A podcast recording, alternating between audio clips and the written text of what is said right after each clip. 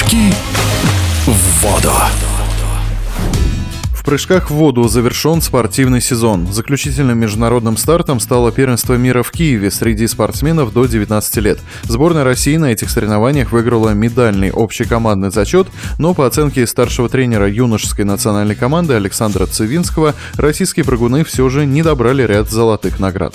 Выступила команда, можно сказать, удовлетворительно с плюсом. То есть мы, конечно же, не показали отличный результат, на который мы могли рассчитывать. Мы рассчитывали где-то на 6-7 золотых медалей, а завоевали только 4 по 5 медалей золотых имеют команды Украины и Германии. Команда России имеет только 4 золотые медали. Но по общему медальному зачету мы их обошли и завоевали кубок за первое общекомандное место. Отметить кого-либо из спортсменов, ну, не хотелось бы кого-то выделять прямо все старались, все как могли. Каждый внес свой вклад в победу нашей команды. И Максим Малафеев, наш чемпион, и Катя Беляева, и Лиза Кузина, и Ульяна Клюева, все те, кто принесли нам четыре вот эти золотые медали, они как бы самые молодцы. Но, конечно же, молодцы все те, кто завоевал серебряные медали. Естественно, нынешние члены юношеской сборной уже скоро должны пополнить ряды взрослой национальной команды, в том числе, возможно, представлять Россию на следующей летней Олимпиаде в Париже. В плане смены поколений в российских прыжках в воду все в порядке. К тому же, некоторые из юниоров уже привлекаются к выступлениям в основной сборной,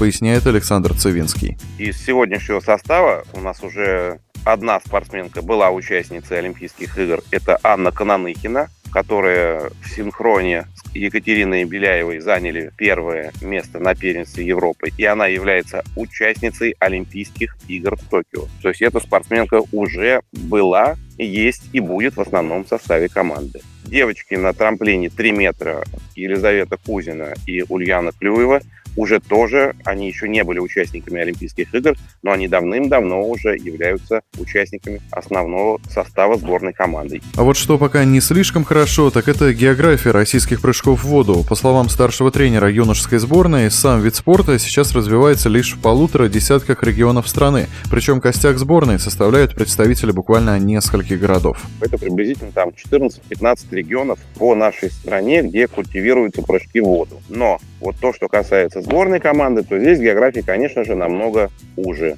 Это Саратов, это Пенза, Казань, Санкт-Петербург, Москва и Московская область. Добавляются еще в конечном итоге, конечно, Воронеж. Это очень известная школа, но из-за того, что бассейн там очень старый и уже лет 15 идет разговор о строительстве нового бассейна, Воронежская область ну, вот немножко не дотягивает. Она, она поставляет юношескую команду спортсменов, но после того, как закончил прыгать легендарнейший Дмитрий Саутин, во взрослой сборной спортсменов из Воронежа давно не было. Во взрослой, в юношеской спортсмены присутствуют.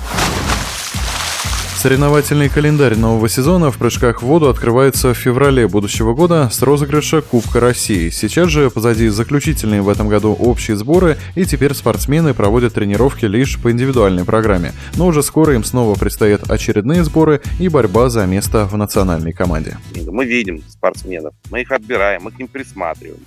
У нас будет проведен в феврале месяце Кубок России по результатам двух моментов. Это итоги выступления спортсмена в 2021 году, это раз. Итоги выступления спортсмена в феврале 2022 года на Кубке России. И поэтому, в общем-то, на первый международный турнир будем отбираться, основываясь вот на двух этих показателях. Первый международный турнир, я думаю, для юношей это будет Дрезден, апрель месяц. Продолжим следить за выступлениями российских прыгунов в воду. Об итогах прошедшего сезона и перспективах молодых спортсменов мы говорили со старшим тренером юношеской сборной России Александром Цивинским.